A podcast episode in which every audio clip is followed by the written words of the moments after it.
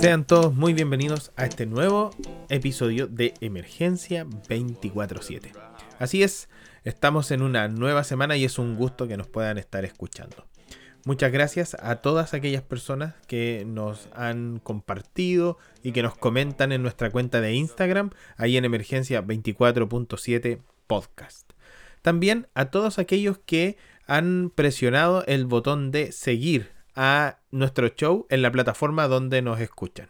Si aún no lo has hecho, te hacemos una invitación para que nos puedas ayudar eh, siguiéndonos y también compartiendo el episodio y el show con todo tu círculo cercano.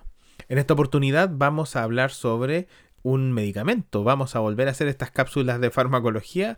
Vamos a hablar de la noradrenalina. Esto gracias a que varias personas nos escribieron a través de Instagram pidiendo una suerte de cápsula o qué recomendaciones podíamos tener al momento de utilizar este medicamento.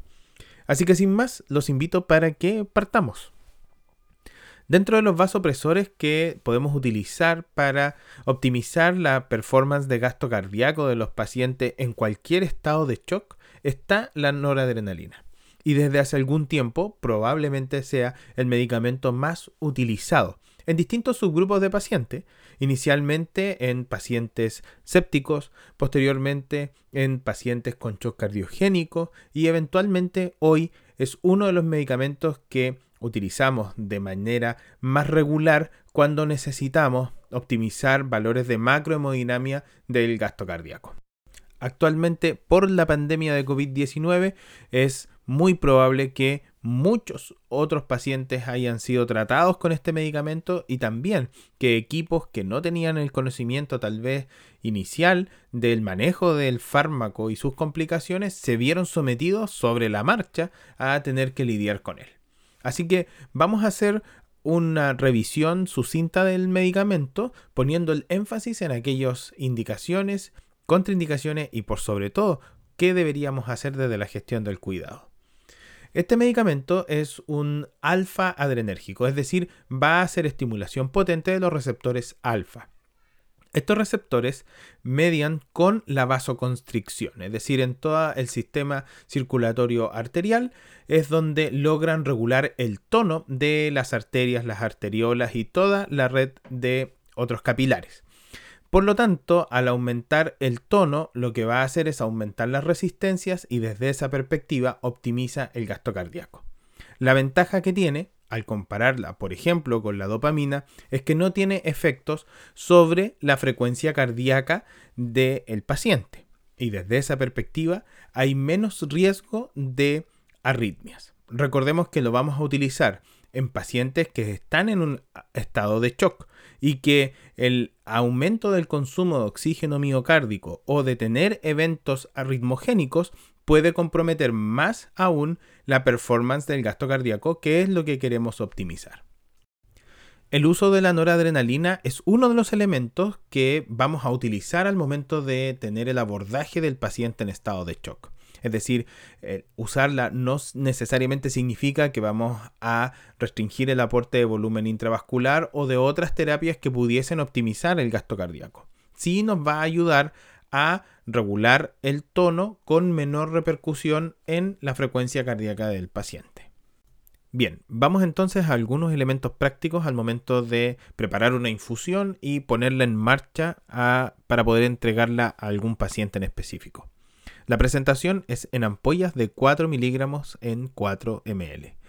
Pueden tener distintos orígenes desde el punto de vista del laboratorio y por eso es importante que nosotros podamos tener el acceso a la ficha técnica del medicamento en particular. Por ejemplo, el que viene del laboratorio Chile, se llama Adine, es solo y exclusivamente compatible con solución glucosada al 5%. El que es de marca Levofed de otro laboratorio, ese es compatible con solución glucosa al 5, solución en agua bidestilada, suero fisiológico convencional y el rinkel lactato. Además de esta información, nos entrega información adicional como por ejemplo cuáles son los excipientes, cuál es el nivel de estabilidad del medicamento u otras indicaciones. Por lo tanto, es súper importante que nosotros podamos saber cuál es el medicamento, de qué laboratorio es y la ficha técnica para poder conocer algún elemento que pueda eh, condicionar una administración segura del mismo. Luego nos pasamos a cómo vamos a preparar la infusión. Y en este punto, lo más relevante es que ustedes sigan su protocolo o guía terapéutica local. La información que estamos compartiendo acá en el podcast es para poder refrescar ciertos conocimientos, tener un análisis de eh, el uso del fármaco, pero en ningún momento pretende ser una guía exhaustiva de cómo hay que preparar las infusiones. Y esto es porque va a depender del acceso vascular por el cual lo vamos a administrar, depende del perfil que tengamos de nuestro paciente, es un paciente que tolera alto volumen, que tolera poco volumen, es un enfermo que viene con balances eh, hídricos positivos, es un paciente que recién está partiendo la terapia, etc. Por eso no hay solo una forma eh, correcta de prepararlo, por decirlo de alguna manera. Así que vayan a su guía o su protocolo local si es que existe.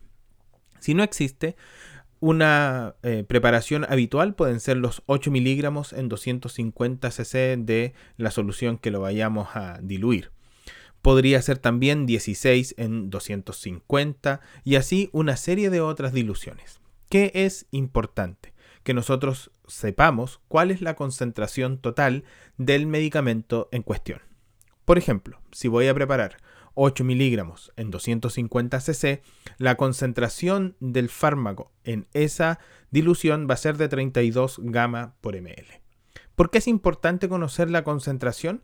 Porque va a ser una de las variables que podemos programar en la bomba de infusión continua para poder después entregar la dosificación en las medidas que lo vamos a requerir, es decir, en gama por kilo minuto. La dosificación gama kilo minuto nos ayuda a tener una dosis precisa para el paciente. El peso que vamos a utilizar para este cálculo es el peso real, de hecho, en unidades de cuidados intensivos o en pabellón hay elementos que nos permiten pesar al paciente para poder ajustar la dosis de los vasopresores, no solo de eso, sino que de otros medicamentos, pero al peso real del paciente. Este punto es importante porque, por ejemplo, las estrategias de ventilación se hacen en base al peso ideal del enfermo. Para la administración de vasopresores, sedantes, relajo neuromuscular, etcétera, todos los medicamentos en términos generales, vamos a utilizar entonces el peso real. Una dosis en particular para iniciar son las 0.05 gamma kilo minuto. ¿Y qué vamos a buscar? Bien, vamos a buscar aquellos objetivos terapéuticos. El uso de la noradrenalina, al igual que los otros vasopresores, está persiguiendo metas de macrohemodinamia. Entonces esta indicación va a ser Big de Levofed para lograr PAM sobre 60, sobre 65. Eventualmente también para buscar o perseguir un objetivo de presión arterial sistólica de X valor. Esto va a depender del paciente que tengamos enfrente. Por ejemplo, si es un enfermo neurocrítico, vamos a necesitar ciertos valores objetivos de presión arterial media que nos asegure una adecuada presión de perfusión cerebral y así adecuarlo para cada paciente en particular. Una vez que tenemos la meta hemodinámica a perseguir con nuestro paciente, tenemos que ir ajustando la dosis eh, entre unos 2 a 5 minutos, que va a ser más o menos la vida media del paciente. ¿Cuáles son los elementos ideales con los que deberíamos contar al momento de iniciar una infusión de este tipo? Idealmente debería ser administrada por un acceso vascular central. Sin embargo, este no siempre está disponible en los momentos que necesitamos iniciar la infusión. Entonces lo podemos utilizar por un acceso vascular periférico de manera momentánea hasta que el enfermo logre contar con un acceso vascular central. Además, es necesario que recordemos que se debe administrar por vía venosa exclusiva. Existen algunos fármacos con los cuales sí se podría administrar de manera simultánea. Por ejemplo, con una infusión de adrenalina o con una infusión de dopamina, si es que fuese necesario para el paciente. Del punto de vista de la monitorización, necesitamos que nuestro paciente esté monitorizado en el electrocardiograma y además un control estricto de la presión arterial para lo cual lo ideal es contar con una línea arterial, de manera tal que podamos tener un control estricto de la infusión que estamos administrando al paciente a través de una bomba de infusión continua y la meta hemodinámica que es la que tenemos que perseguir. Para lo cual podemos ir titulando la dosis al alza o a la baja hasta lograr el mejor equilibrio entre la dosis de medicamento y el efecto sistémico que buscamos con el paciente. Es por eso que es necesario conocer más o menos el rango en el cual vamos a manejar las dosis para el paciente desde los 0.05 gamma kilo minuto hasta las 0.3 gamma kilo minuto. Hasta algún tiempo atrás, esta dosificación, la de 0.3 gamma kilo minuto, era el corte para lograr definir lo que era un shock séptico severo del no severo, o plantearse si es que el paciente estaba cursando con insuficiencia suprarrenal. Probablemente si tuviéramos la oportunidad de conversar todos en vivo, eh, podríamos contar de pacientes que estuvieron con dosis muy elevadas por sobre las 0,3 gamma kilo minuto. Sin embargo, probablemente sea ese un buen rango para poder manejarnos con el medicamento, posterior al cual, es decir, si es que necesitamos más de esa dosificación, tenemos que plantearnos si es que el enfermo necesita más apoyo intravascular, si es que necesita la adicionar otro medicamento o alguna otra medida que nos ayude a optimizar finalmente el gasto cardíaco del paciente. Como todo medicamento, no está exento de complicaciones.